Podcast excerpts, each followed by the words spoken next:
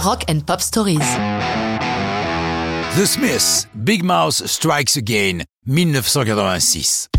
Lorsqu'il entame la composition de cette chanson, Johnny Marr, guitariste et compositeur du groupe, a une ambition précise que Big Mouse Strikes Again soit l'équivalent pour eux de ce que fut pour les Rolling Stones Jumpin' Jack Flash, rien de moins.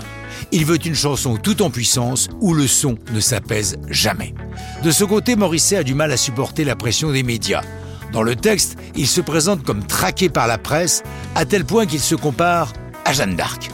Brûlé sur le bûcher des médias Un peu hard comme référence, non? Bien qu'en y réfléchissant, si cette comparaison peut paraître excessive en 1986, aujourd'hui, entre la presse people et surtout les réseaux sociaux, les bûchers sont vite dressés. Mais arrêtons là les digressions et revenons à la chanson. Une phrase du texte peut aussi surprendre. On a hearing aid starts to melt. En VF, et sa prothèse auditive commença à fondre. Fait-il là allusion au fait que Jeanne d'Arc entendit des voix qui l'enjoignirent d'aller bouter l'angleur de France? Non. De manière assez touchante, Morisset fait là un clin d'œil à une fan proche du groupe, complexée par sa sourdité et son appareil auditif. Lors de la sortie de Big Mouth Strikes Again, il poussera la complicité jusqu'à porter lui-même une prothèse auditive lors de certains concerts pour lui montrer sa solidarité. Autre particularité de cette chanson, on y entend en arrière-plan une voix aiguë sur les notes de pochette.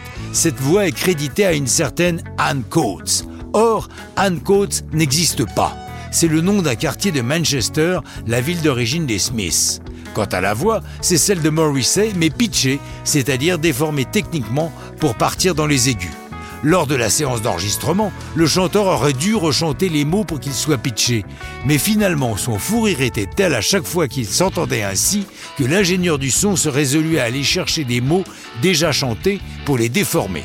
Morrissey repartant de plus belle à chaque tentative. Contre l'avis de tous, c'est Johnny Marr qui a lourdement insisté pour que Big Mouth Strikes Again devienne le premier single de leur troisième album, The Queen is Dead. Le single paraît avec une photo de James Dean sur la pochette, Morrissey étant un fan acharné de l'acteur défunt. Il lui a même consacré un livre intitulé James Dean is not dead.